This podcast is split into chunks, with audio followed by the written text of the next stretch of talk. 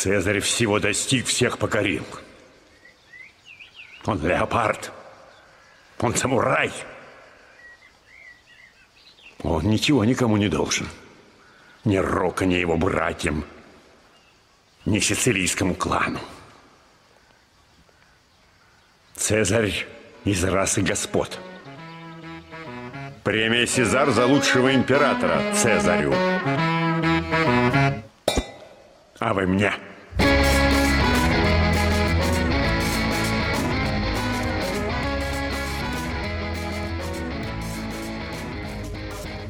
Всем привет, это подкаст «Деньги, Джоули, Драконы». Здравствуйте. Здравствуйте, Никита. Здравствуйте, Алан. Мы чего, колесо случайных тем крутим? Или все последовательно будет после выпуска про Колесо ОПЕК сразу? случайных тем крутится... Что там? Э, Выпуски дикта- дик- диктатура денег мутится. Джоули, нет, де- де- выпуски денег Джоули драконы мутятся. Да, да, да, да, да. Я, ну, Ну мало что? ли, может быть, после выпуска об ОПЕК мы сейчас сразу про этот, э, про кукловодов, про рептилоидов, не? После выпуска про э, итальянца Макиавелли мы немножко в сторону э, вильнули про нефть, и сейчас возвращаемся назад на Апеннинский полуостров. И не только. Угу. Для того, чтобы поговорить о том, кого, вернее, кто Макиавелли там за ручку в ясли водил просто со всеми его премудростями. Хотя по той простой причине, что занимался политикой за 2000 лет, точнее нет, за полторы тысячи лет до самого Макиавелли. Вот. Что же? Поговорим мы, соответственно. Скажите, Да. как его зовут? Так. Блин, кто же там интриган такой был? э, Уинстон Черчилль. До до Макиавелли, ну, разумно было бы, да. Нет. Ну, все и так уже знают, что это за интрига, когда человек прочитал название выпуска. Блин, а если он слушал до этого, да? Это всегда, Естественно. да. Естественно, речь про Юлия Цезаря. Да. Это интрига только для меня обычно бывает, да. Да. Э, Ну и поэтому та- э, это нам интереснее, да. А а для наших слушателей, конечно же, нет. В общем, мы сегодня будем говорить про Юлия Цезаря. Постараемся, чтобы этот выпуск был не на 10 часов, а чтобы он был удобоваримый какой-то. Побросаемся всякими историческими Точно. анекдотами и всевозможными там хохмами, которые вокруг личности Цезаря сформировались, потому что он очень известный человек, и на протяжении всех двух тысяч лет после его смерти и продолжают цитировать его литературные труды, вспоминать его победы великие, его беспринципность, его любвеобильность и все остальные его прекрасные черты, за которые его все так любят. Нет. Вот. Так что, наверное, начинаем. Ну, Я, честно, немножко удивлен, что э, так мало будем про такого персонажа, потому что если мы говорим про Древний Рим, и просто Цезаря нельзя а, Я думаю, мы просто... стороной. Я понимаю, да, о чем ты. Я тоже сам подумал, что, конечно, человек заслуживает, чтобы о нем обстоятельно поговорили, но на два выпуска растягивать не хочется. э, Слишком это будет жирно даже для него. А, ну, тем более, что мы не специалисты для того, чтобы об этом прям глубоко разбираться в этом. А там для того, чтобы один выпуск записать на, на два с половиной часа, тоже чересчур. В общем, будем стараться как-то вво- вводные какие-то впе- впечатления дать. А можно сразу вам вопрос вбросить, чтобы как-то А систему координат установить? А Вот давайте, я Гай только Юлий собирался размахнуться, да, со своими вопросами к вам, вводными. Ну ладно, хорошо. Э, Перебью вас, да. А если мы слышим Гай Юлий Цезарь, то мы слышим имя Гай, как Гай Ричи, Юлий, как Гусман, Гусман. и Цезарь. Да, и Как Цезарь салат. как... Не- Нет, и Цезарь как э, титул. Так вот, э, у него э, Гай Юлий Цезарь — это имя или это титул в в названии? И это все его имена. У римлян, у древних римлян времен республики, у них есть личное имя, есть имя его семьи, ну то есть фамилия, если можно так сказать, и есть, по-моему, это называется когномен, а, прозвище, то есть три Мгм. имени.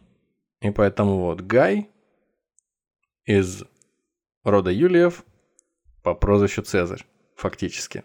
Но прозвище не прозвище, а поскольку это прозвище э, давным-давно приклеилось к кому-то из предков, Гая Юлия Цезаря. Цезарь. Оно уже стало неотъемлемой частью его имени, собственно. Вот тут такая вот история. То есть э, ни одно из этих трех его имен, ни одна из трех частей не является чем-то, кроме имени, титулом или званием, должностью или еще чем-то. Вот. Что мы знаем про Цезаря? Вот что сразу всплывает в голове, когда начинаем заговаривать о Юлии Цезаре? Что у меня всплывает? Ну, естественно, его фразочка, когда... Естественно, него... салат. Ну, Я естественно, никак не салат. остановлюсь. Ну, не, невозможно, ты есть, наверное, хочешь. Мы поздно записываемся, и поэтому, наверное, голоден. Ты как ночной житель обычно готовишь себе там Ты, пол ты не одиннадцатого, ты, пол ты не ты, когда голоден. Ну что, помимо того, что салат э, это человек, которого заколол лучший друг, по мне это просто, ну, у, у меня по, на остатках памяти каких-то, это вот последний влиятельный правитель, э, ско- с которым сколько бы то ни было считались вообще, который, как я понимаю, э, в руках держал империю, после него уже, соответственно, начался упадок. Вот у меня та- такие вот остатки в голове.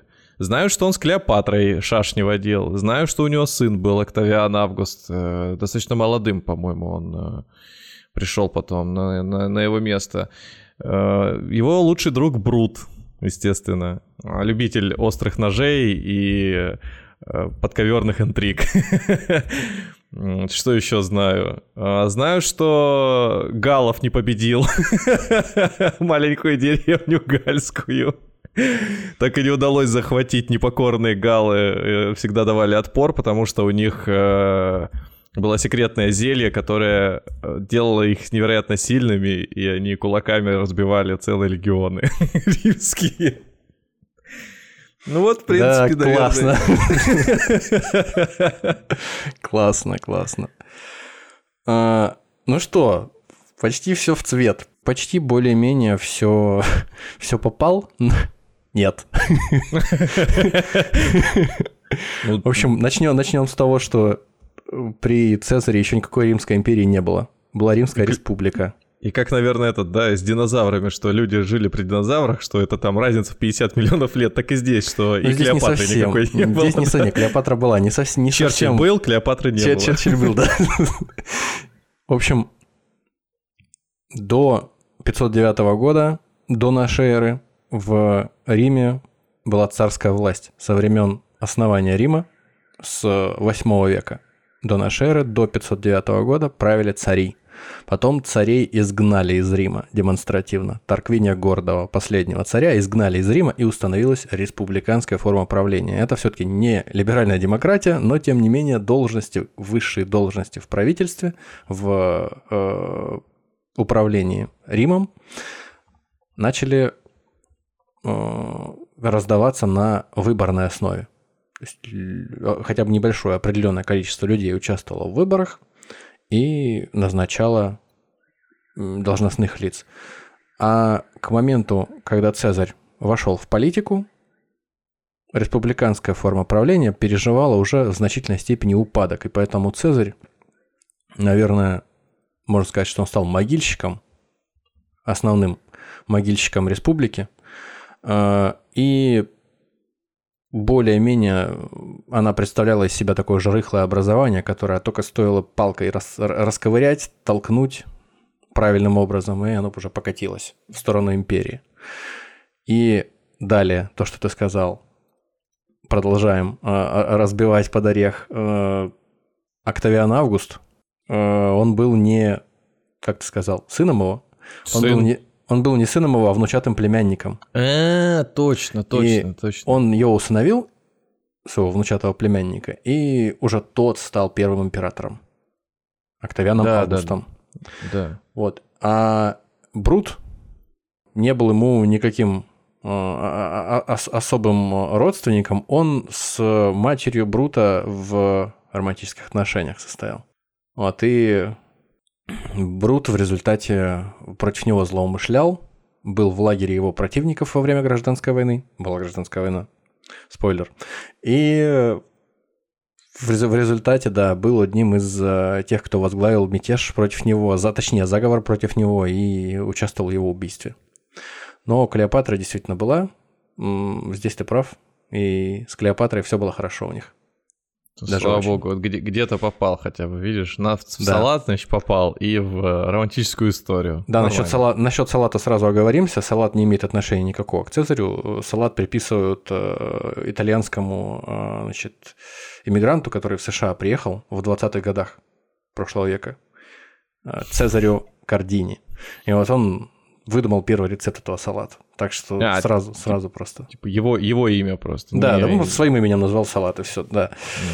Я почему про... Я спросил, первый мой вопрос был про его имя, потому что Цезарь — это титул, и потом же мы же знаем, что слово Цезарь стало князь, кесарь, прав, вот это прав, вот все. Прав, да, кайзер.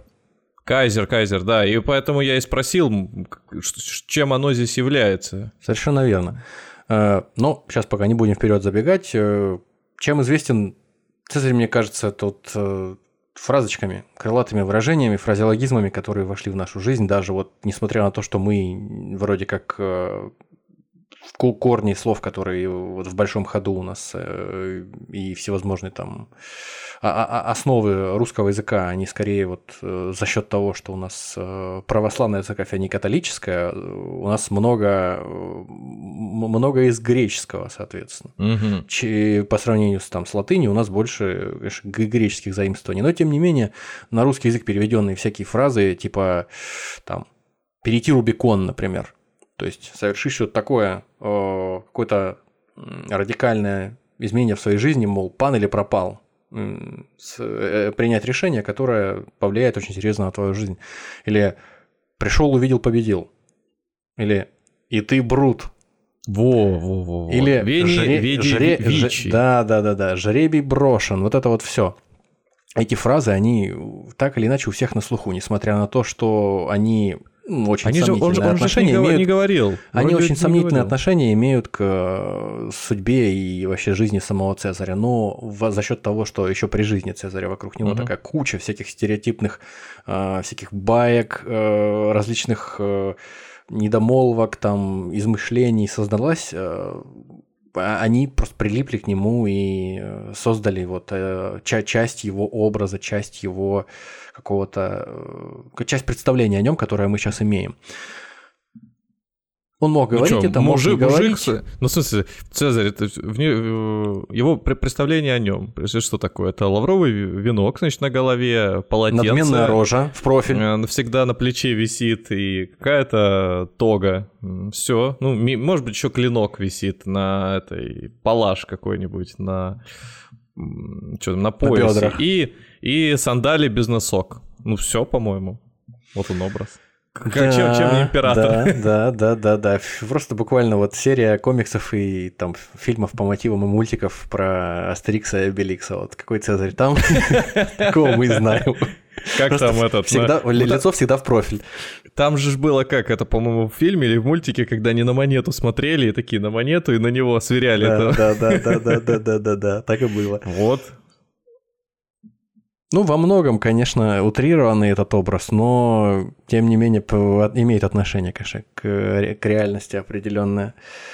Кроме э, крылатых выражений, которые нам достались со времен Цезаря, и за счет того, что Цезарь такая известная в истории и в культуре, в, в европейской э, фигура. Кроме этого, еще, как ни странно, я как-то даже об этом сразу не подумал существует такая процедура медицинская, как кесарево сечение. Кесарево сечение, да. Так, э, да, или как это по-английски, Caesarean section, э, кайзерово Ц... сечение. Или Цезарев разрез. Да. Э, происхождение такое народное возводят с незапамятных времен к Юлию Цезарю. Якобы он появился на свет при помощи кесарево сечения, при помощи рассечения, в общем, э, брюшной полости его матери. Как это не подтверждается. Э, кроме того, еще в первом веке нашей эры римский писатель Плиний Старший, ну, писатель, историк, он э, предполагал, что было все так, или могло быть все так. Не от имени Цезаря происходит это кесарево сечение, а от того, что существует в латинском слово «кайдеры» – «резать». И вследствие чего тех, кто появился таким способом, называли кайзонес. Ну, то есть вырезанный, Резанный. что ли. Резанный. Резанный, да, в правильном переводе. Вы- Вырезанных из утробы материнской. И вот, то есть, э, один из его предков, э, Цезаревых, он э, по- появился именно таким образом и дал своему роду потом дальше вот это прозвище. Вот. И Конечно, это тоже ну, абсолютно никак не подтверждается, но тем не менее в Оксфордском словаре английского языка издания 1888 и 1989 эта байка фигурирует на полном серьезе. Ну, потом вот в последнее время уже стали более аккуратно формулировать, что, мол, согласно традиционным представлениям, таким путем вот появился на свет Юлий Цезарь. Ну, так или иначе, да. Э, Возможно, связь какая-то есть, возможно, нет. Ну, традиционно э, бывает приписывают э, на- название этой процедуры Цезарь. Ладно, слишком много мы внимания ей уделяем.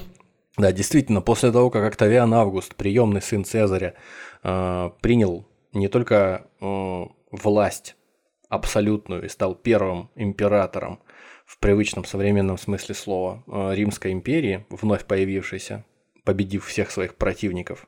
Вой- Война после смерти Цезаря за, за за державу продолжилась. Все, кто после него приходил к власти, неважно после усыновлений там последующих или каких-то государственных переворотов, все через посредство вот этого вот имени Цезарь пытались подтвердить, э, то есть подчеркнуть э, какую-то преемственность от Юлия Цезаря и от Октавиана Августа. И поэтому имя э, личное прозвище Цезаря, оно постепенно стало буквально таким официальным титулом римских правителей со временем. О, вы знаете, я еще вспомнил одну вещь про Цезаря, про которую вы почему-то от нас решили скрыть, что Цезарь обладал даром одновременно читать, писать и слушать. Ну да, я тоже что-то такое слушал, э, вернее, чит- чит- читал, пока, пока готовился к выпуску, о том, что он школе- когда перемещ- пере- перемещался, да, он когда перемещался из пункта А в пункт Б во время гальских войн, о которых мы будем говорить сегодня, он якобы одновременно несколько писем надиктовывал. То есть за ним ехали или шли какие-то писцы, и он надиктовывал разным людям несколько писем одновременно, чтобы времени не терять. Вот, и он справлялся, мол, с этим. Ну, он да, толковый человек был, талантливый, поэтому я не удивился бы, что он действительно мог это делать. Вот, но преувеличивать тоже не надо, всего лишь человек. Ну да, естественно, после того, как э, Римская империя распалась, все равно в европейских языках утвердились эти кайзеры, кесари э, и цари после, э, по- по- после э, того, как римские императоры владели значительной частью известного мира в свое время, да, всем хотелось называться тоже каким-то подобным именем, чтобы каким-то образом от, к этой а, власти, к этому престижу, что ли, примазываться. Поэтому не будь дураки. Властители там Европы стали называться кесарями, царями, кайзерами и прочими ин- интерпретациями слова «цезарь». Да ладно. А, Слово «император», кстати говоря, тоже появилось э, в современном смысле слова после того, как э, им стал пользоваться Цезарь. Э, Просто слово «император» означало изначально в Римской республике победоносный полководец. То есть полководец побеждает в войне, его, и он Мгм. возвращается в Рим, у него проходит какой-нибудь там триумф, триумфальное шествие, парад, короче, военный. Вот, и его назначают императором. Ну, то есть это такое не то чтобы звание, которое получаешь раз и навсегда, а вот сегодня ты император, ну типа как триумфатор просто, э, победоносец, э, победоносный полководец, э, в общем, ты красавчик сегодня, вот император. А при Цезаре, когда Цезарь пришел к абсолютной практически власти в государстве на склоне своих лет, перед тем, как его зарезали, наконец-то, он, он стал императором не в этом смысле, который я сейчас только что озвучил, а в смысле человек, которому, ну, который подчиняет своей воле войска все, воле которого подчиняются войска. То есть император, владыка, в общем, владыка своих войск, своих людей. В общем, это уже стало приобретать смысл э, титула именно по- постоянного, который тебе дается раз и навсегда. И в дальнейшем уже, когда к власти пришел его внучатый племянник Октавиан Август, вот тогда уже императорами стали звать вот в этом смысле людей. Вот как, какую аналогию можно провести? То есть это просто как, э, ачивка, что ли, какая-то была, достижение, ну, мол, классный, с похода вернулся. Это просто характеристика, там, наверное, какая-то такая торжественная характеристика, которую давали. Опять же, я не специалист по, средню, э, по Древнему Риму, Ну, типа как, сказать... как, типа как великолепный, да, то есть император. Ну, что-то в этом роде, да. Ты просто красавчик сегодня. Вот сегодня а. красавчик, красавчик может быть только один. Сегодня вот ты у нас красавчик. А, Пожалуйста. Сегодня день красавчиков. И да, давайте, кто у нас? Работник месяца. Во, но красавчик за, месяца. Зав, завтра будет другой кто-то, если кто-то еще победу одержит. а сегодня ты. Понятно. Ну, типа как фаворит. Сегодня твой день. Сегодня ты император. Угу. Хорошо.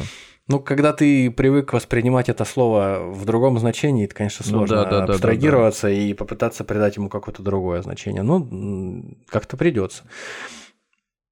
Как несложно догадаться, Цезарь родился в Риме. Удивительно, mm-hmm. правда? Немножко, да. Да, э, по разным сведениям, там плюс-минус в сотом году до нашей эры. Светоний и Плутарх пишут, что Сотый год до нашей эры. Современные исследователи вроде как 102 год, но это не важно.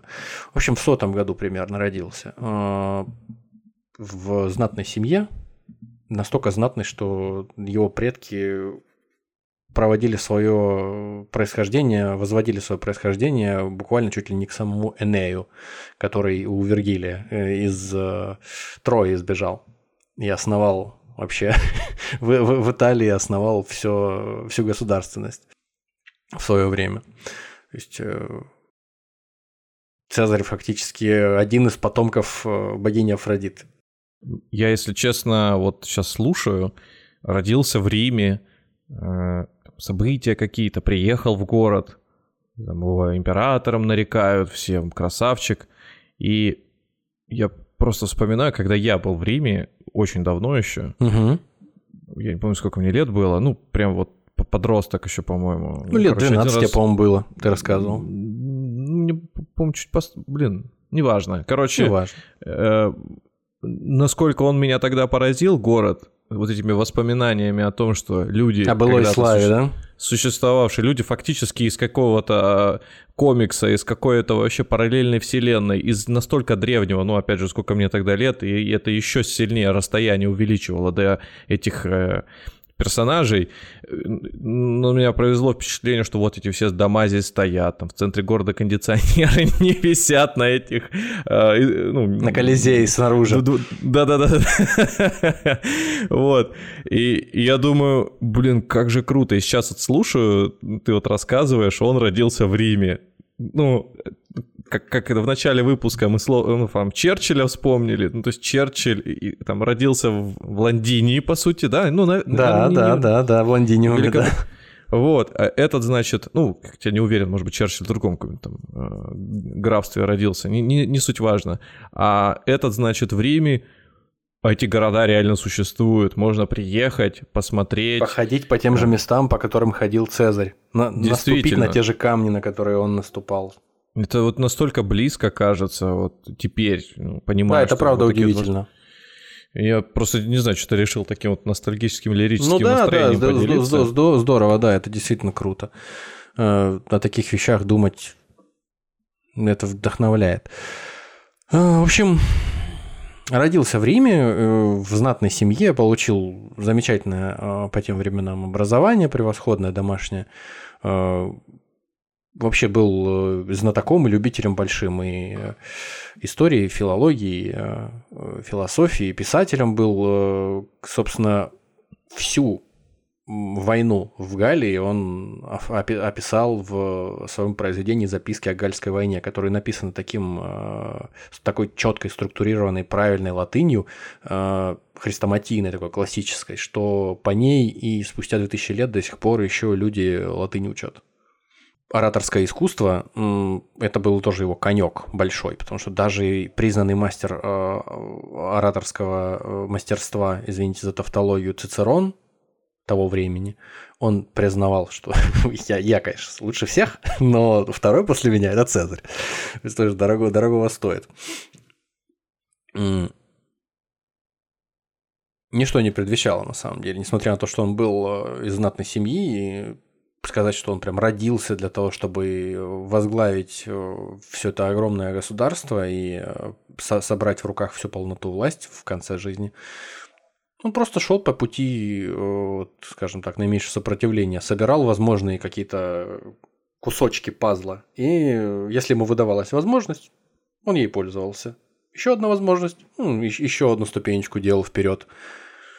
Это было так, по наитию, с одной стороны, а с другой стороны, э, со, э, с чьей-то э, другой точки зрения, это могло выглядеть как вот целенаправленное такое восхождение, потому что ему невероятно везло всю жизнь. Ну, это выглядело именно так, что он просто вот с, как это говорят, серебряной ложкой во рту, в рубашке и там, не знаю, с волосатыми там чем, спиной.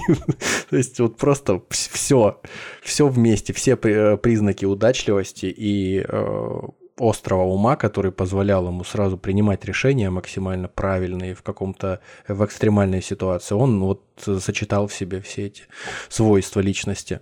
Харизма. Вот то, чем можно охарактеризовать, наверное, Цезаря всю его жизнь более или менее невероятная харизма, способность управлять массами людей, способность находить э, ключик к сердцам как плебеев, так и патрициев, э, как простонародья, так и богачей, каких-то знатных людей, и вести их за собой, э, влюблять в себя людей буквально. Где-то еще не достигнув 20 лет, он уже пошел на государственную службу. Юность пришлась на Первую гражданскую войну.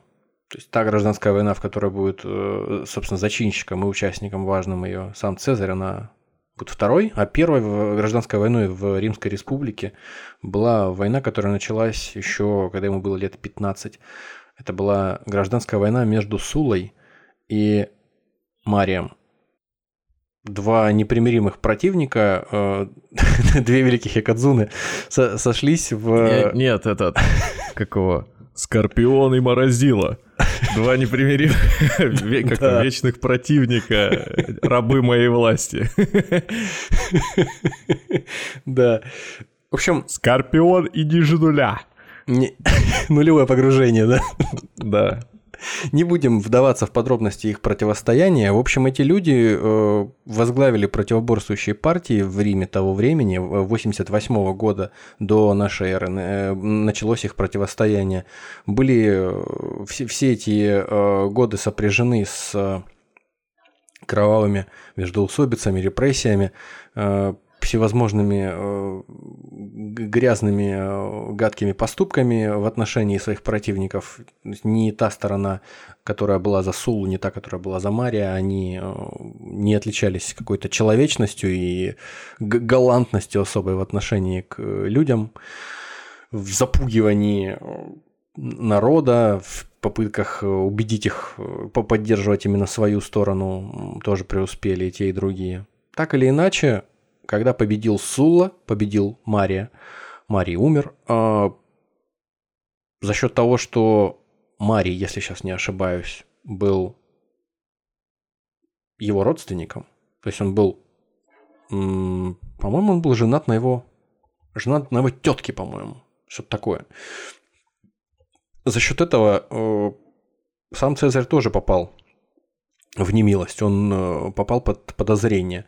С, э, так называемые суланские проскрипции, то есть э, списки неблагонадежных с точки зрения э, Сулы, победившего в этой гражданской войне, в эти списки был внесен и Цезарь.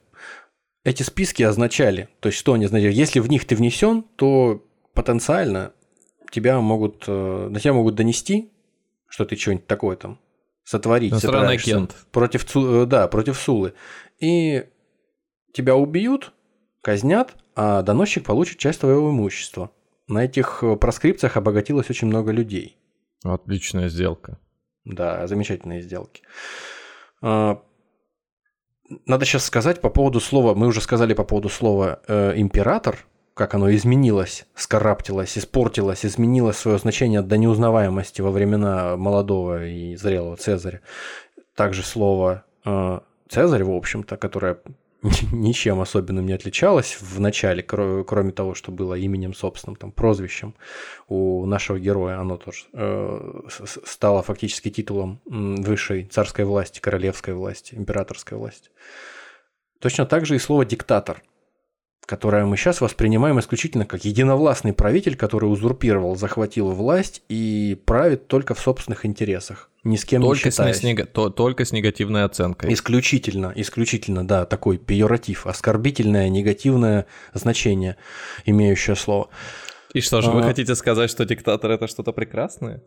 Нет, это что-то необходимое. О, нормально. Вы только правильнее э, сформулируйте, кто такой диктатор. Сейчас нас же по всему миру слушают, может быть, какие-нибудь а, африканские пресс-секретари захотят там поднабраться опыта, формулировок.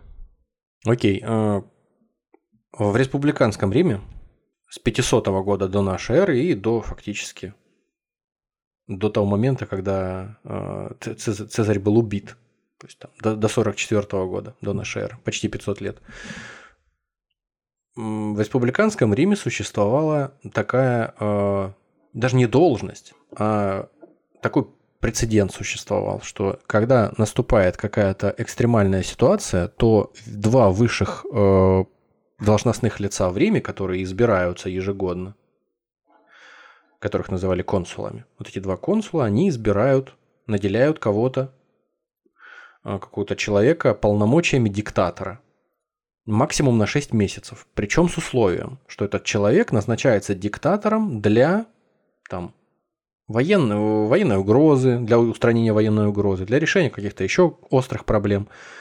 Все, когда, когда проблема решена, а, да, этот человек наделяется экстремально широкими полномочиями. То есть такой кризис-менеджер.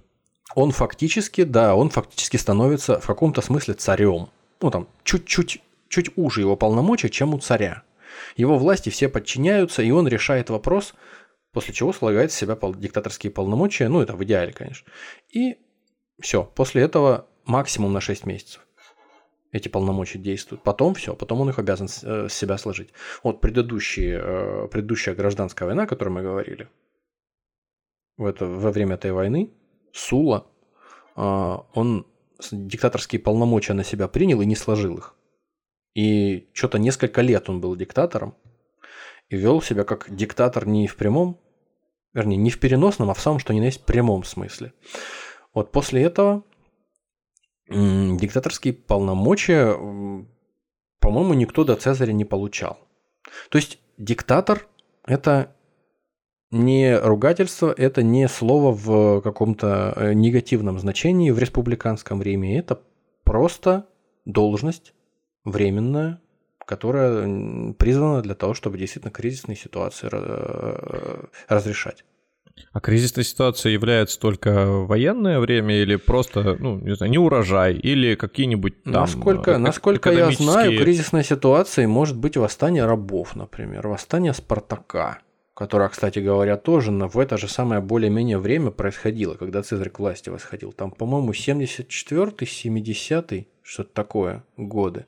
То есть я правильно понимаю, если я смотрю какую-нибудь киноленту про события тех времен, и там говорят, вот диктатор приехал местной провинции, это будет означать, что просто поставили человека для того, чтобы разобраться в он не диктатор проблемах. провинции, он диктатор, э, полномочия диктатора это полномочия во, во всей республике, насколько я понимаю. А, вообще во всей республике? Да. Что там...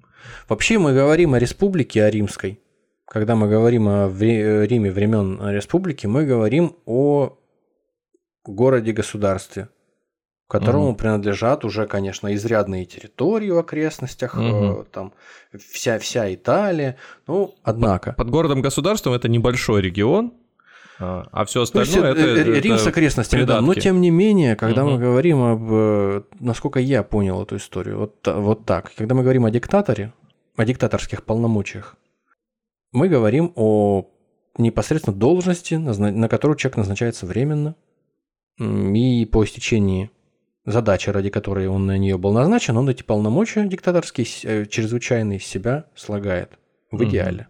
Но кроме Сулы, уже упомянутого нами, и в дальнейшем Цезаря, такой порядок никто не нарушал. те, кто не нарушали этот порядок, они нам и не интересны, поэтому. М.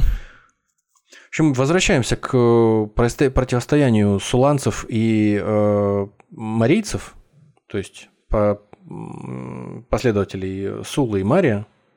Пока заваруха не закончилась время, и поскольку было понятно, что вот в этих вот пресловутых суланских проскрипциях э, в, ни- в них был внесен и наш покорный слуга, тот Гай Цезарь, Юлий, он э, удрал. В общем, счел за лучшее удалиться из Рима. И вернулся только после смерти Сулы в 78 году. Кстати, вот интересно, в бо- более-менее в юном возрасте, вот в, на- наверное, в общем, в это время сейчас тоже, э, которое я описываю, пока он там в бегах был, произошла с Цезарем интересная история, которая тоже показывает, э, что он за человек отчасти. Цезарь э, отправился на остров Родос к известному тренеру личностного роста. Э, В общем, э, ораторского искусства преподавателю по имени Апол- Аполлоний э, Малон. У него, кстати, и Цицерон тоже тренировался, если что. Такой Аполлоний Гандапас, как мы любим. Поехал и не доехал. Попал в плен к пиратам. Пираты взяли его в плен и, выяснив, что он человек э, знатный, не бедный, а тогда пираты это просто был бич э, современности. В Средиземное море кишило пиратами, и попасться к ним в плен, ну, это вообще легче легкого было. Это совершенно скучный вторник. Короче, простой способ заработка на волнах Да, да, да, да. Средиземного моря. Пираты захватили его в плен, э, узнав, что кто он такой и что за него можно нормально заработать денег, э, они с него там пылинки сдували и запросили с него 20 талантов серебра, если не ошибаюсь. Один талант – это мера веса плюс-минус в районе 25 килограммов, опять же, что-то в этом роде. Вот. Он, когда узнал об этом, возмутился и потребовал, потребовал, чтобы они запросили как минимум 50. Мы же тут сразу тоже э, ремарочку сделаем, что человек талантливый не означает, что творческий означает... э, Богатый. В весе. Ве- весе денежных единиц. Богатый, да. На минуточку запросил за себя Цезарь. За- затребовал, чтобы пираты за него попросили жалование римского легионера, что-то там за две с половиной тысячи лет. Но человек богатый, из богатой семьи, и у них свои причуды, наверное. В общем, он возмутился, что такого прекрасного человека с, с таким большим будущим пытаются за копейки, за какие-то впарить, как будто бы он там, не знаю, кабанчик какой-то. Ну, типа, пираты не понимали стоимость, э, ценность Нет, он человека. просто, он просто самодовольная скотина надменная, и все. Мгм. Пираты, услышав такое, они подумали, что им вообще крупная рыба попалась какая-то. И, в общем, они его хорошо кормили, в общем, хорошо к нему относились. А он себя вел очень себе над- надменно, так самодовольно себя вел, очень уверенно себя, свободно с ними держал. Короче, он их еще и на работу себе взял. шутил с ними, разговаривал, почти, шутил с ними, разговаривал, всякие веселые там эти самые а, беседы с ними вел, подтрунивал над ними в шутку, а, размышлял вслух при них насчет того, что он с ними сделает, когда его выпустят наконец на свободу, как он их там а, распнет, а, заживо приколотит на крест и все остальное. И они все смеялись, конечно, дружно. Потом за него заплатили выкуп, его чинно, благородно вернули. Конечно, он в порту, как полагается благородному человеку, пошел, арендовал корабль, арендовал головорезов, поехал, значит, нашел этих пиратов и выполнил все, что обещал. А, Только ли- лишь единственное, что вот непонятно, то ли там, прежде чем приколотить их, э, распять, он их э, то, то ли перебил им ноги, то ли перерезал им горло, то есть, чтобы они не мучились. Потому что все-таки Мгм. кормили хорошо, относились хорошо. Вежливо А так- получилось, а- а так, ну, великодушно.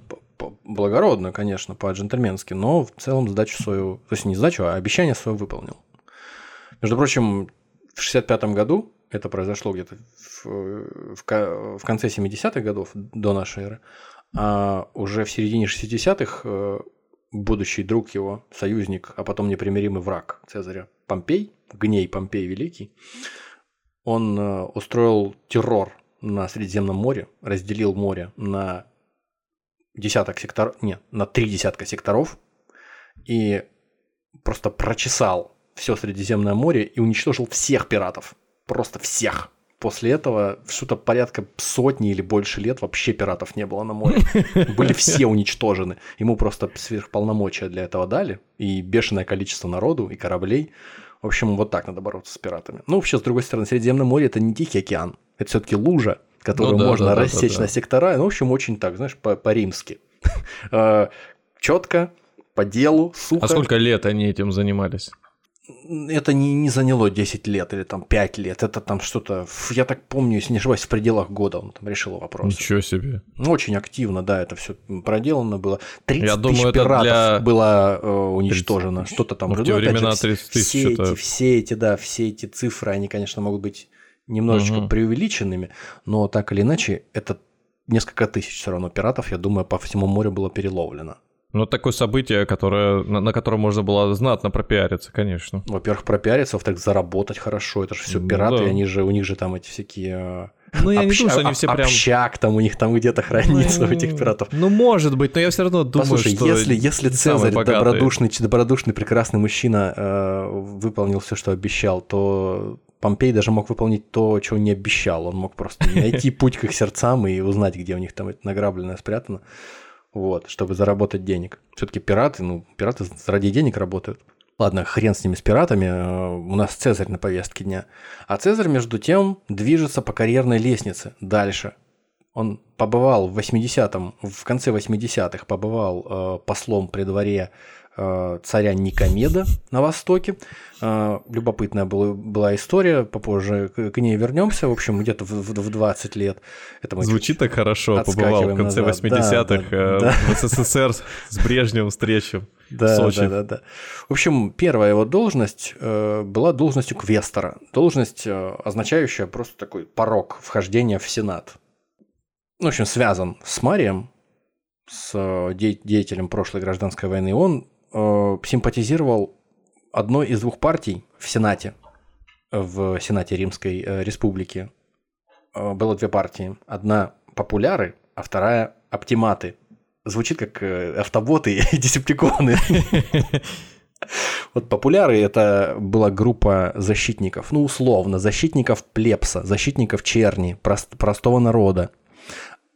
А популяры, прошу прощения, а оптиматы это было наоборот, группа э, аристократии сенатской, э, отстаивавшая, собственно, интересы аристократов и благородных людей. Но и те, и другие были, в общем-то, как, как республиканцы и демократы в американских, североамериканских штатах, в общем, более-менее э, жирные коты все. Простой человек туда не, ну, совсем уж какой-то э, придорожный бурьян туда не попадет.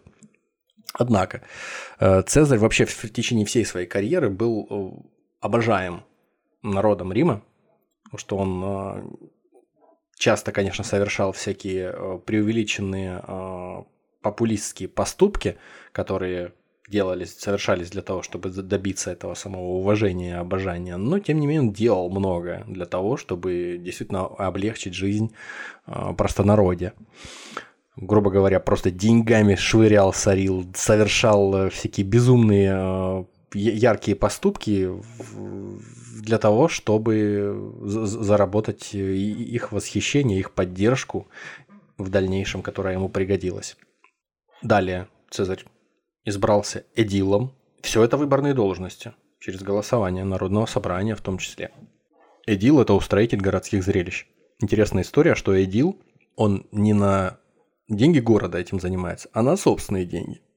То есть, хоть это такая благородная должность, почетная, а, но деньги у тебя должны быть, чтобы за- заниматься этим делом. То есть, Ну, наверное, отбиваешь как-то, вкладываешься в ярмарку. ну, конечно, и- политический капитал. Это политический капитал набивается тебе. Ну, Если у тебя денег нет, не лезь просто в большую политику. Как было раньше, так и сегодня. Продолжает действовать правило, я думаю. В общем, на этой должности он наделал очень много долгов для того, чтобы соответствовать, для того, чтобы развлекать народ, для того, чтобы зарабатывать этот пресловутый политический капитал. Он в пользу того, насколько он был крут как э, организатор мероприятий, свадеб, корпоративов. Он э, попытался организовать гладиаторские бои на пару сотен бойцов. И планировалось, что все они будут в серебряных доспехах и с серебряным оружием.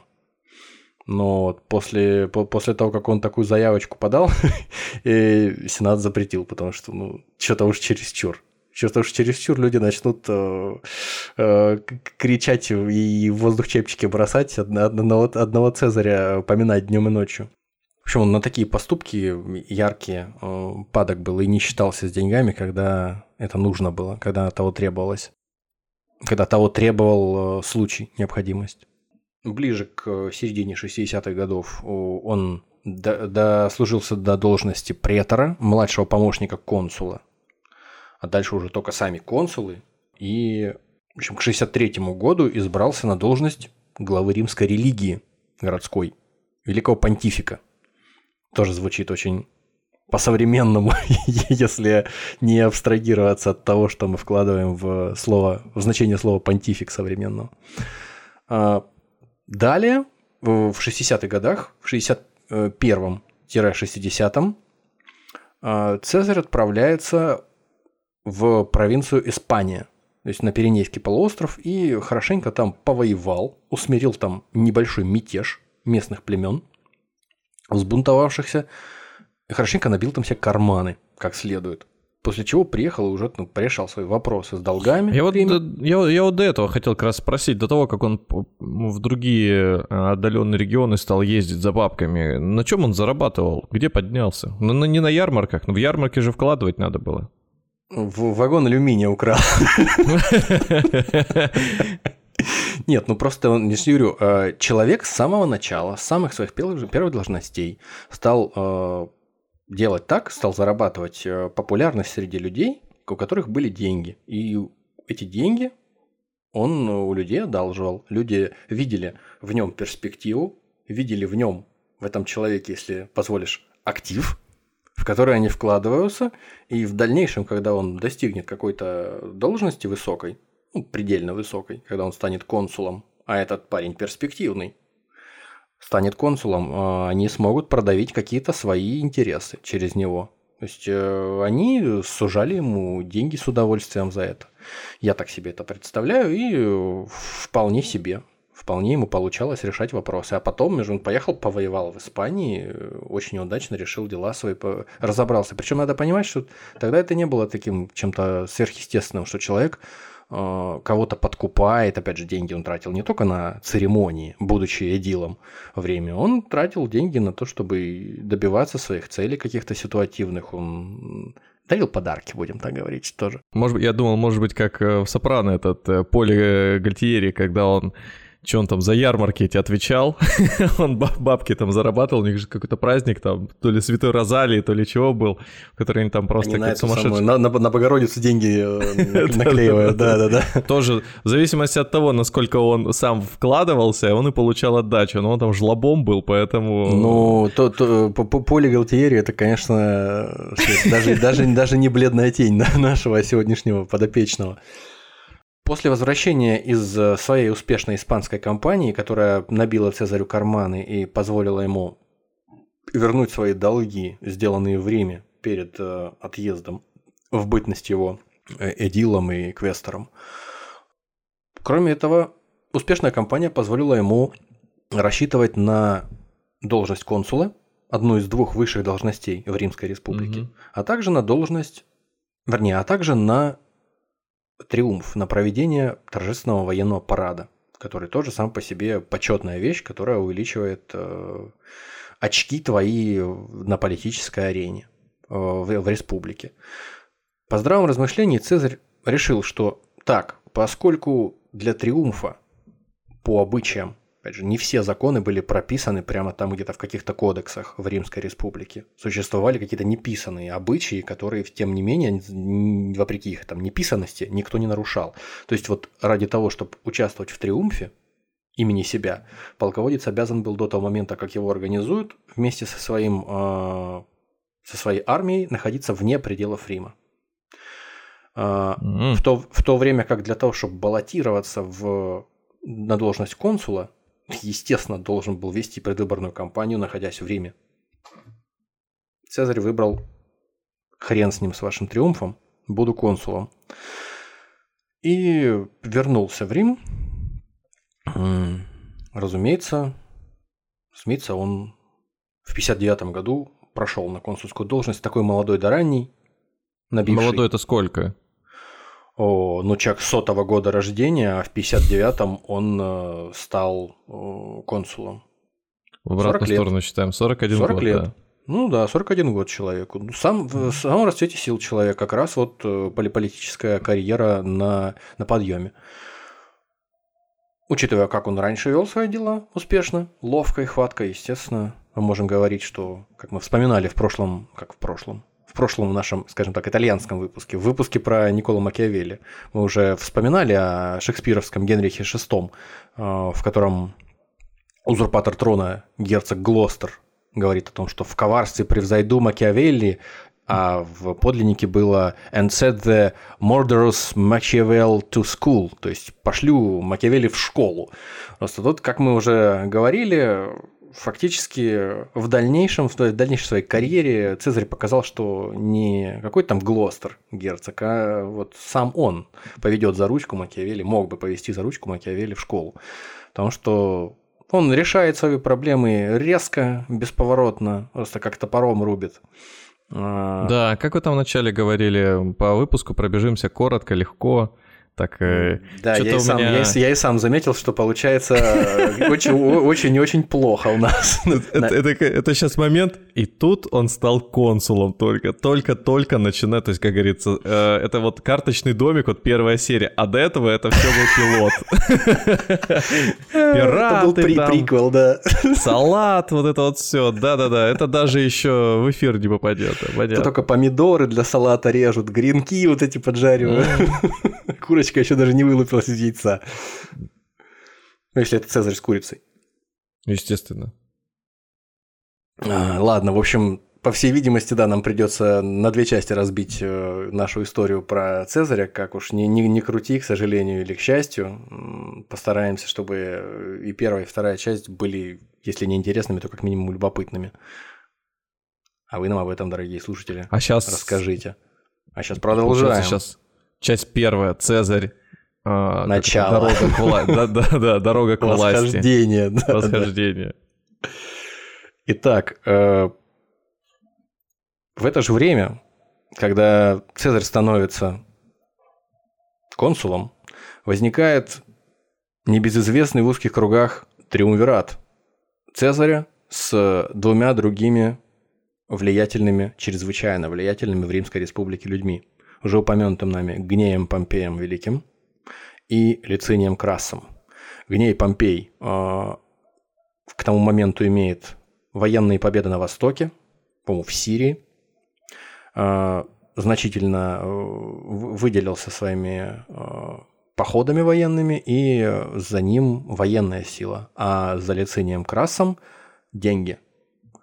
Э, он всякими тоже не очень не, не, не, не очень белыми, не очень э, пушистыми способами приобрел свои деньги. Ну, кто, кто в этом будет особо разбираться? Денег много у человека. В общем, у одного деньги, у другого из этого триумвирата военная сила, а у третьего невероятная харизма и политический капитал. Они фактически держат в руках э, все. Если я не ошибаюсь, мы когда выпуск-то про там, богатство всякое делали, там я ссылался на то, что Юлий Цезарь вместе с э, Красом, они, как говорится, в тандеме работали, и Крас э, финансировал его компанию, вот он поднялся как раз на э, том, что... В том числе и Крас, да. Та -та -та торговал этой конфискованной собственностью. Вот как раз, да, если не ошибаюсь... Как Крас. Про про проскрипции, да, вот эти вот э, сулы, он еще каким-то образом их захватил. То есть успел на конфискованном имуществе людей, попавших в эти расстрельные списки, приподняться немножко. И, по-моему, по... про него же вот эта тема была с пожарными бригадами. Да, да, да, да, да, да, да, да, да, да. После пожара в Риме, да, он тоже зарабатывал деньги на том, что. Пока, пока дом горел, он его уже покупал, да. Да, люди за бесценок там продавали. В общем, хорошие парни. Хорошие, хорошие ребята. Славные. Прям Вообще, сл- славные парни, да. Скорсезе должен был снять про Цезаря Краса, да. И Помпея. Это точно. Итак, наступает, то есть формируется в 60-59 их триумвират. Вообще, как и слова, которые мы сегодня уже проходили. Император, диктатор, ну, Цезарь в каком-то смысле. Точно так же триумвират. Изначально слово никакого негативного оттенка не несет. Вообще нормальная история, когда несколько сенаторов, несколько там каких-то членов э, э, администрации Римской Республики объединяются с целью решить какой-то вопрос. То есть официальное собрание трех сенаторов по какому-то вопросу, по разделу земли, там, по э, каким-то там вопросам военным. Ну, в общем, неважно. Люди просто собираются в, в комиссию или в комитет какой-то, как вот в Государственной Думе. Комитет по какому-то вопросу. Собрались, и им так просто удобнее. Они вместе объединяются, в каком-то направлении вместе работают. Рабочая А здесь- группа. А здесь, да, рабочая группа в составе там трех депутатов. А здесь скорее с издевкой. То есть э, триумвират это как, знаешь, священный синклит. Сидят трое алкашей на лавке, предположим, там, и квасят. Но так и здесь тоже. Вот настолько же вот, нелепо может выглядеть это название триумвират. Но оно только выглядит нелепо с виду.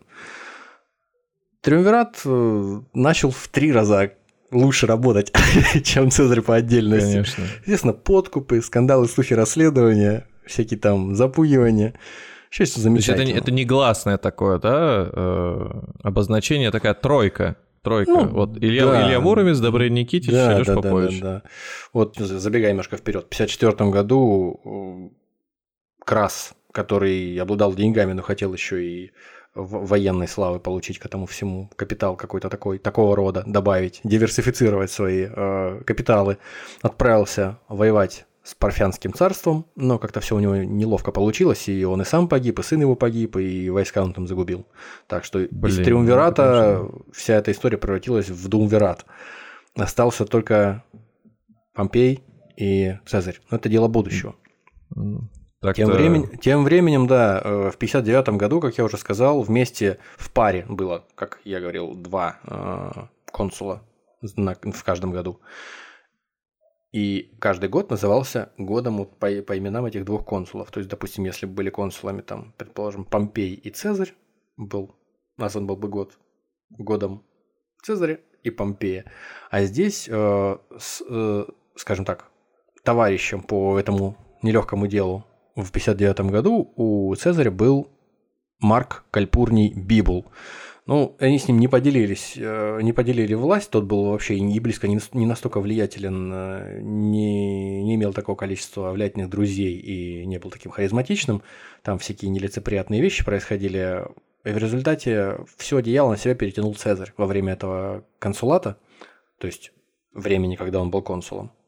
А Библа похоронили на этот... Его не э, похоронили, его просто страшно унизили. Колизея. Страшно унизили, просто не было никакого Колизея еще там только лет через 120 только Колизей построят. А, именно поэтому, т- когда...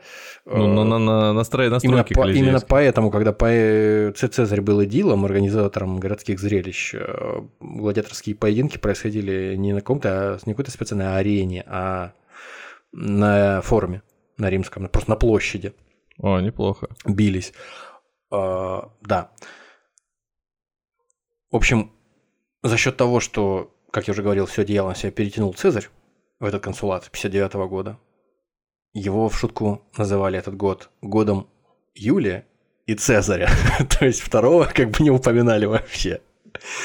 А, Довольно унизительная история для Марка Кальпурния Бибула, ну да ладно, его там перед этим и у ликторов его охранников в- был момент, э, выдрали фасции, их символы власти попереломали, и его, э, по-моему, какими-то нечистотами прилюдно облили, в общем, это еще ерунда. А тем временем дочь э, Цезаря Юлия вышла замуж за Гнея Помпея, чтобы укрепить узы Триумвирата. К истечению консульства, к истечению консулата э, Цезарь уже имел такое количество друзей, такое количество всяких там связей и своих людей в Сенате, что он продавил, пролоббировал себе окончанию этого срока консулата наместничество в провинции Предальпийская Галлия. То есть это вот северная, северная Италия. Цисальпийская или Предальпийская Галлия. Это северная Италия.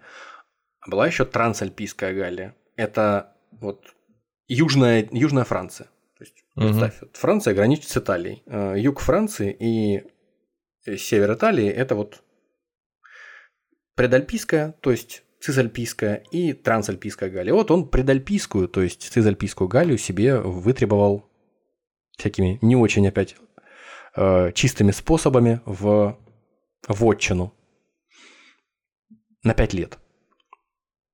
Э, его друг э, Помпей тоже продавил для него, кстати, к, тому моменту очень удачно умер э, наместник трансальпийской Галлии, Квинт э, Метел Целлер. И Помпей предложил, да давайте мы ему, значит, к одной части Галлии еще их вторую дадим, и еще один легион ему, чтобы он ее охранял. Ну, просто а что? Чтобы два раза не, не бегать, потому что Галлия и Трансальпийская, это сожалению, рядом, и чтобы два человека чё, не Что делить? Там, Галлия одна, оборон... вторая просто сделать Галлию. Да, да, да. Что, спорить не будем, да просто сделаем. В общем, поехал человек в эту Галлию, ну, управлять... Э, Простите, этим... вот в этот момент хочу спросить, а порту Галия не-не-не-не-не-не-не-не. Давай, давай, давай, сейчас пусть останки этого... Останки Задорнова пусть спокойно себе лежат, пусть они не вертятся по часовой стрелке, не вырабатывают электроэнергию. Я попытался. Это хорошая попытка. Миш, хорошая попытка, правда. Но нет. Не нужно. Я думаю, что сейчас мы подъехали к гражданской войне. Мы сейчас по ней пробежимся быстро и остановимся. Э, и следующий выпуск начнется с окончания граждан... Вернее, Гальская война. Сейчас следующий выпуск она начнется с окончания Гальской войны, с того момента, как она перетекла в гражданскую. Mm. Сейчас у нас Гальская война будет. В общем, Цезарь использовал возможность, э, которая ему предоставилась. Мы уже говорили, что он шел постепенно, по наитию, наступая на одну ступенечку, на вторую, прощупывая, как бы в темноте или в, полу, в полумраке. Ступенечку к, кверху, к власти, к полнейшей, к абсолютной. Как канцлер Палпатин будущий. Постепенно, постепенно наступает еще, еще, еще, еще. Вот ему предоставилась возможность стать консулом. Стал консулом, э, наработал себе там связи э, и денег заработал. Вот получилась возможность после консульства, год истек, он перестал быть консулом, поехать окормляться в Галлии в том куске Галлии, который к тому моменту был в наличии у Римской Республики. То есть это северная, нынешняя э, северная Италия и нынешняя южная Франция. Там граница просто такая, вот знаешь, э, когда говорим северная и южная, они же... Это Альпы. Сос... Граница Альпы. Ну да, я имею в виду, что одна просто на севере, ой, вернее, как на западе, другая на востоке. Там это текущая граница, а тогда она, наверное, по-другому чуть выглядела. Я специально не хочу в эти подробности вдаваться. То есть э, где-то в этом месте, где-то в горах, в Альпах где-то проходила mm. эта граница. Короче, ну, будем условно, учитывая что, учитывая, что это все Римская республика, смысла особого там сильно делить там, да, где какие границы нету. Просто это угу. вот э, про проходят Альпы, которые разделяют между собой Италию и Францию, и вот э, чуть южнее находится Цезальпийская Галия, чуть севернее, там в сторону Франции, Трансальпийская Галия. Угу. Пон- а основ... Понятно. А основная территория Франции современная, то есть та самая Галия, вместе с Швейцарией современной, вместе с Бельгией и Люксембургом, это вот та территория, которая, спойлер, будет захвачена Цезарем в ходе Гальских войн в ближайшие 8 лет. А, Цезарь ехал наместничество свое начинал в этой Галлии только для того, чтобы начать э, расширять свою сферу влияния. Он как-то вот уже, уже у него идея была, что там есть возможность прославиться как полководец, опять же, кармарки набить, хорошо себя показать. а там как получится. И сказано, сделано. И в 1958 году он приехал на, на, на эту территорию для того, чтобы уже в скором времени, буквально с места в карьер, начать сражаться с э, местными племенами. В общем, фактически мы стоим на пороге э, гальских войн. Или гальской войны, если в общем так ее называть. О которой, в общем, и написал одноименную э, книгу «Записки о гальской войне» Цезарь. Причем написал ее в моменте. То есть он воевал и описывал то, что происходит. Причем писал о себе от третьего лица. Как будто бы не с ним происходит, а с каким-то другим человеком. Вообще, вся это, все это завоевание Галлии, оно выглядит скорее не то, что как завоевание, а как геноцид скорее. Просто потому что началась более-менее без причины, без явной э, война, и ввелась крайне кроваво, с какой-то излишней жестокостью, как можно судить по описаниям. И походы были весьма грабительскими, никто ни с чем не считался, грабили все, что, все, все, что было ценного в этих регионах, и не, не считаясь там с религиозными какими-то святынями местными. В результате было перебито буквально сотни тысяч человек, несмотря на то, что древние авторы античные приводят какие-то нереалистичные цифры. Три миллиона галлов было убито в результате этой войны, точнее, три миллиона галлов было порабощено, тем или иным образом побеждено, из них миллион был взят в плен, миллион убит, а еще миллион разбежался.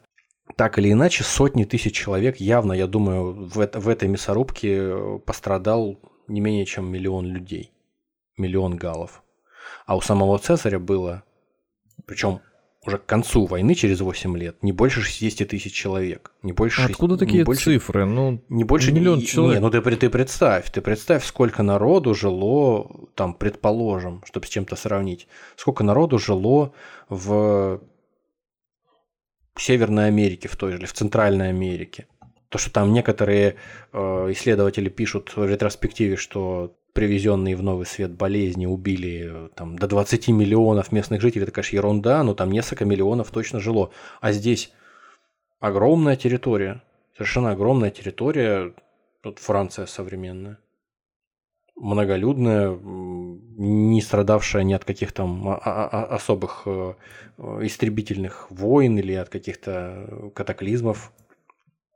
Я думаю, что тем более 8 лет подряд воевать, я это думаю, сколько, милли... подожди, еще раз, год? А, 50, ну... 58-50 до нашей до эры. До нашей эры, да. Я вот сейчас статистику открыл, а, тут цифры Рождаемость? такие приводятся. Ну, население.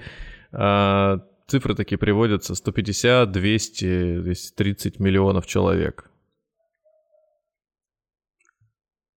Население планеты, ты имеешь в виду, или что? Да, да, да, да, да, да, население планеты. Ну, то есть один процент, э, ну, полпроцента этот, населения. Ну, Земли. опять же, мы же понимаем, что это были одни из самых населенных регионов. За счет того, что там климат хороший в Средиземноморье и в юго-западной этой части Европы. Плодородная земля вполне, вполне возможно. Мы не про... Не, не, понятно, но самые обжитые да, части, конечно. Да, да очень, Африка, очень да, да, это да. всегда было очень компактное место, где компактно очень проживали большие количество людей. А другая такая же компактная зона была, это компактный регион, это Китайская империя. В это же время, mm-hmm. ну не в это время, там лет через 200 да. после тех событий, о которых мы говорим, это будут два таких центра в Евразии, в которых э, примерно сходное количество народу проживало, если не ошибаюсь. Там что-то в зените своих возможностей Римская империя доходила, боюсь ошибиться, до 65 миллионов, по-моему, что-то такое человек.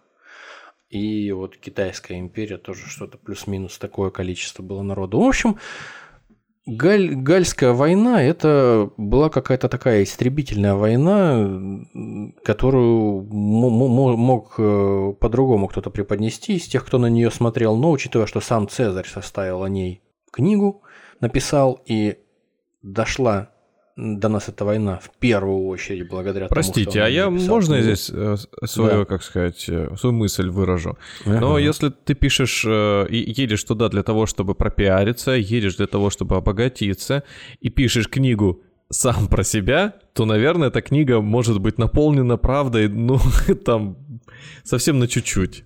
И любом- сделана она больше не для того, чтобы оставили ведь э, историческую справку о событиях тех э, Справедливость лет, остановить историческую там, да? Да? а для того, чтобы сказать, что круче человека э, еще земля не носила. Я понимаю, да, я согласен, но все равно же люди приезжали к нему, и сенаторы приезжали туда, смотрели, что происходит, разговаривали там с теми же легионерами. Это не было... Ага, и- Знаешь, и, в книге пишет, приехал сенатор, обсудили, значит, сходили на охоту. Это я к тому, что кроме, покушали. кро- кроме того, ну они, естественно, не как дядя Федор Оценил мою работу, пишет в книге. Сенатор ж- возвращается, это не дебил. вообще это ж не дебил. книга жалоб. разруха. Это ж не книга жалоб и предложений, в которую приходят и записывают каждый, кто что хочет, и потом никто так не я о том и говорю, да.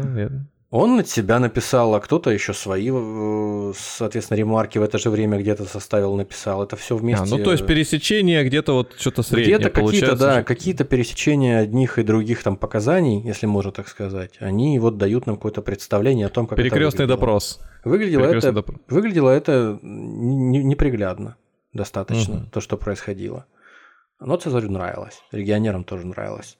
Все было хорошо, зарабатывали деньги люди. Поднимались как могли. Первоначально накопление капитала с Цезарем происходило. Вот. Началось все с того, что нужен был повод. Должен был, э, говорила, принцип свой какой-то появиться и пристрелить какого-то своего Франца Фердинанда для того, чтобы началась... Я вот только хотел сказать, что этот э, Франц, Франц Фердинанд, вот эти доминошки, которые... Вот должно было что-то произойти. Но здесь Францем Фердинандом не обошлось. Здесь в 58 году гильветы, племя гильветов, это, в общем, предки современных швейцарцев, или, по крайней мере, люди, которые жили на территории современной Швейцарии и именем которых латинизировано Швейцария называется Гельвецией. Мгм. А еще шрифт есть такой, Гельветика, тоже происходит. А еще гостиница от такая из этого. А еще гостиница Гельвеция в Санкт-Петербурге есть, да-да-да. Замечательная. Не реклама. Вот. В общем, эти гельветы по какой-то причине, Это, то есть получается, никому, что вы, что вы вот настолько издалека выдумали тему, чтобы выпуск, значит... э, Это интеграция, да. И подвести к этой гостинице. это, Сильно. это, это настолько нативно, насколько Вот вообще это может да, быть. это искусство, искусство нативной рекламы, да. Невероятного уровня. Нам нужно курс записывать по искусству нативной Ну. рекламы. Выпускать его, да. Этим мы займемся завтра. Так, так, так. В общем, гельветы по какой-то причине никому непонятной, мне непонятной уж точно, решили сорваться со своего этого прекрасного места. Ну, Все представляете, себе, что такое Швейцария? Это же прекрасно. Сердце радуется, как вспомнишь. Эти луга, А, Вино. роскошные, вино, э, луга, роскошные, прекрасные, горы, красиво, все замечательно, э, чистый воздух, наверное, ручьи, горные, там, э, не знаю, Приятные люди, все замечательно. деловые знакомства, отдых. Гельветы решили перейти на территорию, переместиться целиком, всем племенем. Они просто, они вырастили изрядный урожай хлеба, собрали его, потом все, что не собрали, спалили, спалили свои дома, сожгли все мосты фигурально и буквально. И их там несколько сотен тысяч. Из них там 100, 100 тысяч свободно, способны держать оружие. Двинулись переселяться куда-то из пункта А из э, Швейцарии в пункт Б через территорию других гальских племен, которые были союзниками Рима. Они взволновались, те, через чью территорию должны были проходить. Ну, как что значит перемещаться, переезжать? Это что такое? Великое переселение народов. Оно же когда-то заканчивалось чем-то хорошим для тех, через чью территорию они переезжают. В общем, они обратились к Риму, ну и к Цезарю, потому что рядом все. Вот он, наместник провинции ближайшей римской, что тут э, что нам не нравится эта вся история. Цезарь, э, ему как-то удалось этих гильветов э, на территорию Римской Республики не пустить. То есть они хотели пере- переместиться на территорию Римской Республики через территорию не римских граждан, но союзников. Мгм. Он сказал, ребят, к нам нельзя. И через территорию наших э, союзников тоже, пожалуйста, как-нибудь там. В общем, не стоит, не, не советую. Ну, это очень странная тема. Им там не сидится, значит, и они пошли... Ну, им там не сидится, не знаю. В общем, Может, как саранча. И, и, и с их стороны странно ну... все это выглядит, но и с его стороны он просто как человек, который сидит, как паучок по паутинке, знаешь, сидит по центру, и где веревочка начнет дергаться, слушает, да. потому что он хочет сделать свое дело, он хочет мушку поймать, заработать денег. И, не, не одну желательно. И вот тут мушка, 400 тысяч мушек, значит, перемещаются разом. Из них четверть может держать оружие. Воинов, в общем, четверть. общем, Много. Так, или иначе, так или иначе, Цезарь использовал эту возможность для того, чтобы изобразить, будто бы эти сволочи набросились на... решили напасть на территорию Рима, Римской Республики и вообще решили напасть на наших союзников. В общем, он их разбил, этих гельветов, разгромил, уничтожил, э, рассеял всех этих переселенцев – и в дальнейшем там не только гельветы попали под раздачу, он вдохновленный тем, что у него все получается, племя э, каких-то свевов еще, ну то есть это те же как га- еще галы всякие разные. Тоже еще галов. С свевы какие-то. А, свевы. Да, под, под, под э, руководством вождя Ариависта. Цезарь начал потихоньку крошить эти окружающие племена гальские, потому что на, на, на, надо было заниматься своим делом, надо было зарабатывать деньги, захватывать территории, прославляться и двигаться дальше к полной финансовой независимости. Нормально. Началась Гальская война. Может быть, сами галы этого еще не поняли, но Гальская война уже началась. То есть рекламы вот эти вот э, помогу собрать, собираю команду для захвата гальских племен. Гаю лицензию. И ручки так Ребята, вы смеетесь? Домиком. Я даю вам возможность, а вы ей не пользуетесь, да?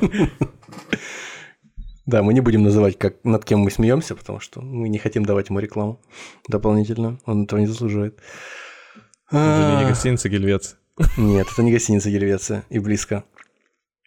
Естественно, надо понимать, что если бы не уже идеально вышкаленные к тому моменту э, вооруженные, снаряженные римские легионы, работавшие как извините, швейцарские часы, гельветские, гель, гельветские, часы. гельветские часы, да-да-да. У Цезаря бы это, конечно, не получилось. Но все, все сходилось как нельзя лучше. К этому моменту римская армия была такой мощной э, военной машиной, несмотря на то, что она была еще не такой большой, может быть, как, как, как потом. Но то, то, чем он обладал, позволило ему эти разрозненные и ну, очень огромные орды варваров, но при этом они, конечно, разрозненные и совсем не обладающие таким уровнем дисциплины и снаряжения, рассеять их. В общем, так или иначе, к 58-56 годам уже большинство гальских племен либо покорили, либо заключили с ними союз на своих, на своих условиях, то есть получается за, за, за два года, за три года, с 58 по 56 уже значительно Цезарь э, продвинулся и большую часть Галлии покорил. То есть большую часть территории, которую, еще раз напоминаю, запоминаю, э, занимает Франция, Швейцария, Бельгия, Люксембург. Не забудь упомянуть Люксембург. Огромную территорию. В 56 году Триумвират встретился прямо на поле, на, на поле боя, там, в Галлии приехали Помпей, Крас, собрались, шашлык пожарили. вот. Еще приехали несколько десятков сенаторов, чтобы как бы засвидетельствовать свое почтение, но в то же время вопросы порешать, обкашлять. В общем, пока они там встречу провели, на фоне того, что Цезарь замечательно побеждает, э, продвигается, расширяет э, территории республики, чуть не сказал империи, и деньги зарабатывает для всех. Надо было каким-то образом это дело продолжать, не боже упаси, чтобы не прекращался этот поток всего хорошего, репутации, денег и опять денег. Крас и Помпей было решено э, разделят консульство между собой, а Цезарю продлят полномочия наместничества над этим регионом, свежеприобретенным и все расширяющимся Галлией. И через пять лет, ну, то есть еще на пять лет продлят ему возможность этим делом всем заниматься прибыльным. А через пять лет он будет владеть этой территорией, а Крас после своего консульства, консулата своего, в наместничество ему перейдет Сирия, ему так захотелось, а Помпею Испания. Помпею Испания нравится. Хм. Ну и так Одному, и порешили. Значит, Франция, да, да, да, да, так, так и порешили. Я напоминаю, я уже говорил, что в 1954 году, э, там через пару лет после этого Крас погибнет в военном походе той самой Сирии, в район, в район Парфянского царства пойдет, э, туда, э, за Сирию, в район Ира, Ирана и Ирака. А у Помпея жена умрет в 54 году. Она же дочка Юлия Цезаря. Ну, зашатается, в общем, триумвират. Но пока до этого далеко, пока еще два года. И война продолжается. В 55-54 году происходит первая экспедиция римских войск э, на территорию Британских островов. То есть, получается, за 50 лет до нашей эры. Собственно, в записках о Гальской войне в 4 и 5 книгах рассказывается о, об этих операциях. Там не было ничего такого сверхъестественного поначалу. Это были, скорее, в первую очередь, исследовательская такая история. То есть, Там э, их встречали эти в цилиндрах зеленых такие, башмачках да, черненьких, да, да, да, да? Рыжие. Да, да, да. Лепреконы, да. Поехали просто пронюхать, что да как. Там первая, первая, компания, первая компания была не очень, да, не очень успешной. На 200 там каких-то судах они приплыли. А вторая на следующий год уже на 800 кораблях э, с пятью легионами, почти 30 тысяч солдат и 4 тысячи всадников. Уже посерьезнее. В общем, они там пограбили, обложили данью какие-то прибрежные регионы на юго-востоке британских островов, юго-востоке Британии, и убрались оттуда. Вообще это было э, интересно, что Цезарь впервые увидел, описал тех людей, которые жили э, за 50 лет до нашей эры, то есть за, более чем за 2000 Которых лет вообще ну, почти нас. никто не видел, наверное. Да, никто не видел и никто не описывал их, потому никто из тех, кто умеет писать и кого захотят читать вообще. А, с его, с его слов тела их покрыты голубой краской, в бой бросаются с дикими воплями, носят усищи, бород не носят, и длинные волосы, а все тело остальное обревают. А, и голышом, естественно. А, вот такое вот описание этих самых пресловутых кельтов, наверное, которые там жили. До римлян, до англосаксов, до норманнов. Ну, так, так, так, так негоже выглядеть, поэтому обязательно поработить. Обязательно, обязательно. Всех поработить. И обложить налогами. Естественно. А могут ли кельты платить налоги?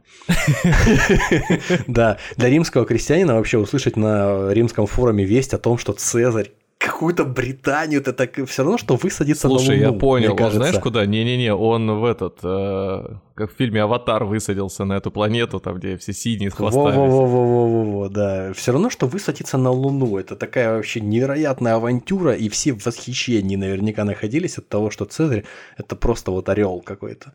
А это ж надо еще понимать, что на площадях специально собирался народ, и специально обученные люди в отсутствии Твиттера и там Гугла из всех соцсетей рассказывали с выражением пафосно о том, что Цезарь, внемлите, квериты, римский народ, Цезарь снова побеждает, он опять захватил там, не знаю, отдаленные регионы очередные, о которых никто еще никогда не слышал, на краю земли просто приехал. На, Панд... все... на Пандору высадился, да. Да, да, да, вот для них это точно так же звучало, наверное, для каких-то крестьян там римских. Также в 1955 году, во время первой вылазки на британские острова, произошла почти 20-дневная вылазка за Рейн, то есть на север, к германцам. Не к галам, а уже к германцам. Там с германцами какой-то произошел замес, и надо было карательную экспедицию соорудить, чтобы неповадно им было появляться здесь. Для этого за 10 дней легионеры соорудили мост через Рейн. Рейн на минуточку, одна из крупнейших европейских рек. Полноводная, глубокая. Соорудили ре- через Рейн мост 400 метров длиной и 4 метра шириной. Прошли по этому мосту. Всех на суплекс там папу, маму сделали, ушли и за собой мост опять разобрали. И германцы все... И германцы все просто в шоке. С тех самых пор не, э, германцы, видя, как происходит, э, взяли себе на заметку, и с тех пор вот мы их знаем вот в текущем виде. Да, да, Системными, да. Системными, трудо трудолюбивыми. В общем, это удивительные совершенно вещи, причем, конечно, отчасти это не Цезаря заслуга, потому это что... Это не сказка, это не военная байка какая-нибудь. Не, и мост не, построили не, тут же, и реку вспять провели. мост работает... А... Нет, почему? Религионеры римские строили и мосты, и строили эти самые лагеря для себя. Я это... верю, что Фактически это те, те, те люди, которые, да, те, которые люди, которые воевали, они же занимались этим. Они фактически эти... стройбат-легионеры. Железнодорожные железнодорожные войска. Угу. Именно, именно, да. Это, ничего в этом удивительного, наверное, нет, но для каких-то голозадых там галов или каких-то голозадых э, германцев, которые в лесу сидели со с той стороны Рейна и смотрели на это на все, это было, конечно, совершенно дикая история. А, а в 52 году произошло когда уже я вроде. Представ... Я, я, я представил себе, сидят дикари где-то из леса, бородатая рожа вылазит, на реку смотрит. Мне представляется мультик э, «Остров сокровищ» Бен Ган, знаешь? Ну да-да-да, такого же, с длинным носом вылазит, смотрит. Красным. Там на, на реке что-то вдалеке движется, там какой-то какие-то палки, какие-то люди копошатся. В, кас, в касках в белых с нивелирами стоят, мост строят нос этот с бородатой мордой заезжает обратно в лес. На следующий день тоже вылазит, там уже больше. Задумается, репу чешет, и так каждый так день в том-то и дело, что пи- пишут, что э, германцы, они были, не знаю, ну в полтора раза больше просто этих римлян. Здоровые физически просто вот по фенотипу гораздо крупнее и гораздо сильнее, но они были настолько дезорганизованные и разрозненные, что вот эти вот коротышки, над которыми они смеялись, э, которым не лень возводить вот эти все фортификационные сооружения, мосты, не лень э, отрабатывать приемы командного боя со щитами, там, с э, этими самыми с гладиусами, там, с пилумами им это было вообще не вдомек, что за ерунда происходит, и в результате, конечно, все для них не очень хорошо закончилось. А в 52 году, когда уже вроде как казалось, что все, Галия завоевана, начался общий гальский мятеж. Только мы с тобой говорили о том, что они не способны, эти галы, вообще эти варвары, на то, чтобы вместе объединиться и на какие-то действия быть сподвигнутыми, появился Верцингеторик. Это вождь объединенных гальских племен гальского Еще восстания. раз, как, как? как Верцингеторик. Рикс, наверное. Ну, это как тебе будет угодно. Ну, я же мультик смотрел, там все на X гал заканчивались. Угу, окей. А, ну, хорошо, пусть будет Верцингеторикс. Класс. Сразу, вообще сразу сейчас по-другому да, фактически вышло так, что Цезарю пошло, пришлось опять покорять Галлию. То есть повторно все завоевывать. И напоминаю, 60 тысяч войск Цезаря, 10 легионов. Там плюс-минус по 6 тысяч человек в каждом легионе. Против там в общей сложности, ну, наверное, нескольких сотен тысяч. Не будем говорить там миллион, но я думаю, полмиллиона точно в общей сложности всех этих галов. Естественно, у них ни одного шанса нет. У галов. Ни единого. Закончилось все это осадой гальского города, укрепленного города Олезии, когда с одной стороны был лагерь галлов, то есть это самая Олезия, с другой стороны укрепленная, э, тоже укрепленный лагерь римлян, и в определенный момент римляне оказались между двух огней. Пришло еще чуть ли не там, чуть ли не 200-тысячное какое-то ополчение гальское, чтобы помочь отбиться Олезии, в которой сидел вождь восстания Верцингеторик. И я уж не знаю, как это получилось, не буду выдаваться в подробности, но Цезарь сначала разбил тех, кто пришел на помощь, э, а потом э, вернулся и разбил Олезию. Э, приехал Верцингеторик в красивом во всем, слез с коня, бросил оружие под ноги Цезарю. Ну, есть такая картина – замечательная, причем не одна, где это все показывается, этот момент. После этого сбросил с себя свои драгоценные какие-то там тоже украшения и сел демонстративно у ног Цезаря. Все, сдались галы. Э, Верцингеторига еще... Верцингеторик, я сейчас памятник ему смотрю, он выглядит как какой-то польский шлях. Шляхтич. Шляхтич. Шлях, шлях, шлях, шлях, шлях, шлях дорога, в смысле. Короче, э, Верцингеторикс с 45-го, вернее, с 52-го года до 45-го года, когда, наконец, Цезарь провел триумф в Риме, посвященный вот этой победе великой, он сидел в цепях там где-то в Риме, и вот до, до, до этого момента, и вот только тогда его провели как трофей тоже по улицам, и, как пишут, задушили потом. Ну, чисто по-римски все прекрасно. Взяли безумное количество... Э, От, любовью затушили, естественно, и внимание. Конечно, в объятиях. Взяли безумное количество э, всевозможных трофеев с э, этих территорий. Галия была покорена. Э, увидели, что есть территория, которую надо тоже завоевывать. Там британские острова, которые уже вот сколько времени спустя. Да, наверное... Да нет, порядочно, порядочно, конечно, да. Еще лет через сто Британия войдет в зону влияния уже полностью римскую, как э, римская провинция. А сейчас просто почву прощупали.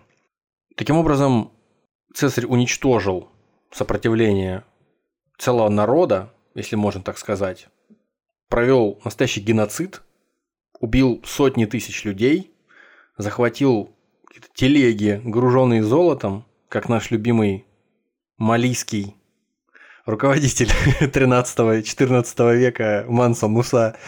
И золото в Риме тоже надолго обесценилось после того, как он привез это все дело.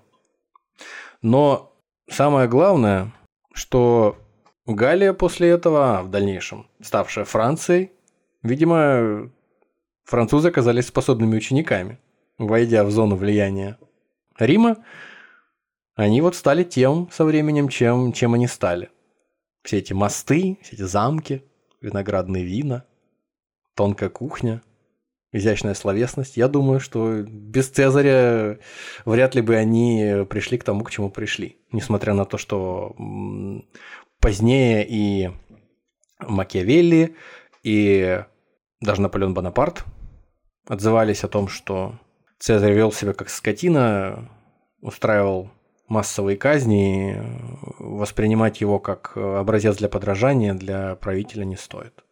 Знаете, настолько в память э, французского народа, видимо, встроился Верцингеторикс, что про него даже целый фильм есть с одноименным названием, только в русской транскрипции называется «Друиды». Друиды. Главной роли, главной роли актер, рассекающий мечом головы и телеса, Кристофер Ламберт. Ничего Понимаете? себе. Фильм вышел в 2000 году, имеет рейтинг 4,7. Э, Сильный фильм, вероятно. На MDB его оценили несколько иначе, конечно. Иностранцы оценили 2,7 поставили совокупные. Ничего, вероятно, уди... ничего удивительного, да. Вероятно, мощный фильм, но по описанию, так по картинкам э, выглядит заманчиво. Я даже не знаю, рекомендовать его или нет. Может быть, мы рискнем и сами. И попробуем посмотреть. Возможно, возможно. Мы смотрели произведение Александра Курицына, поэтому... Между чем, прочим, чем тут бояться? играет еще мужчина Макс фон Сюдов. Макс фон Сюдов – это э, один из любимых актеров э, Ингвара Бергмана, по-моему. В «Седьмой печати» он играет этого рыцаря. Ну, я думаю, что он там э, Цезаря и, и играет. Я не Вполне вижу, возможно, но... у него такой профиль, э, если, если можно так сказать, арийский. А, что... кстати, нет. Нет, он играет Гутуарта какого-то, а Цезаря играет Клаус Мария Брандауэр. Вообще ничего не представляю, кто это такой. Ну, тем не менее, золотой глобус у мужчины есть. Вот так вот, Клаус Мария. Ну, то есть он купил глобус и покрыл его золотом. Естественно, естественно. Молодец. В общем, что я могу сказать здесь? Э, на этом сказочке конец. Э, тем временем в Риме сенаторы и Помпей, Гней Помпей Великий, один из двух оставшихся в живых триумвиров после смерти Краса, он и они стали понимать, что что-то заходит все дело далеко. Уже Цезарь себя забрал какую-то власть невероятную, денег кучу, и народ его боготворит за его победы и за его удачливость. И под всякими надуманными, не очень благовидными и не очень предлогами, обвинениями в подкупах, в, в коррупции, в злоупотреблении служебным положением прислали ему ультиматум, что, мол, должен он вернуться в Рим, распустить все свои легионы и прийти как частное лицо, чтобы предстать перед судом. Цезарь оскорбился, не согласился и собрался с легионами, пошел на Рим. На дворе был 49 год. Полномочия наместничества Цезаря как раз вот к 49 году, году истекали. То есть мы сейчас заканчиваем на том моменте, когда Цезарь чуть ли не на пике своих возможностей, да? Цезарь на пике своих возможностей, популярности, э, богатства и, э, ну, не на пике, он где-то близко. Вот-вот, уже сейчас готов, да? Где-то близко, на эту, да. На эту э, пику забраться. Быть воздетым, да. Цезарь собирается двигаться на Рим. А сенаторы в Риме делают ставку на Помпея. А Помпей э, хвастливо заявляет, что стоит ему топнуть ногой, и под его знамена соберется чуть ли Отлично. не все воинство из всей Римской Республики. Я прямо вот сейчас слушаю тебя и понимаю, насколько классно снят сериал Рим, который я хочу теперь да, порекомендовать. Да, да, да, да. Я, вот. я тоже об этом думал, пока готовился, что сериал Рим действительно крутой, несмотря на то, что там куча всяких глупостей, просто даже вот чисто интуитивно человеческих. Люди не всегда как-то там адекватно играют, но в целом фильм очень крутой, сериал точнее очень крутой. Особенно первый сезон. Если вы э, скучаете по «Игре престолов» или вам не зашел «Дом дракона», то попробуйте э, уделить внимание, уделить время и посмотреть э, сериал «Рим», который, черт, как в начале HBO, кстати, да, по-моему, В двухтысячных, по-моему, что ли, в двух, да, чуть, да, ли, да. чуть ли не в начале двухтысячных, и HBO, по-моему, да, его снимали. Очень крутой сериал. Э, он без драконов, но вот вся вот эта вот политическая закули- закулиса. Вот все то, о чем мы говорим сегодня, и о чем мы будем говорить в следующем выпуске, это все там. Вот прям все, и даже больше. Мы закончим наше повествование в следующем выпуске со смертью Цезаря, а в фильме «Рим», в сериале «Рим», со смертью Цезаря все продолжится дальше, до того момента, пока его приемный сын и внучатый племянник Октавиан Август не станет Цезарем, настоящим императором. Так что рекомендуем. Спасибо, что добрались до этого момента. Слушайте нас на всех площадках, где вам удобно. Яндекс Музыка, Apple подкасты, Castbox, Overcast, Звук, Spotify. До свидания. Всего вам доброго.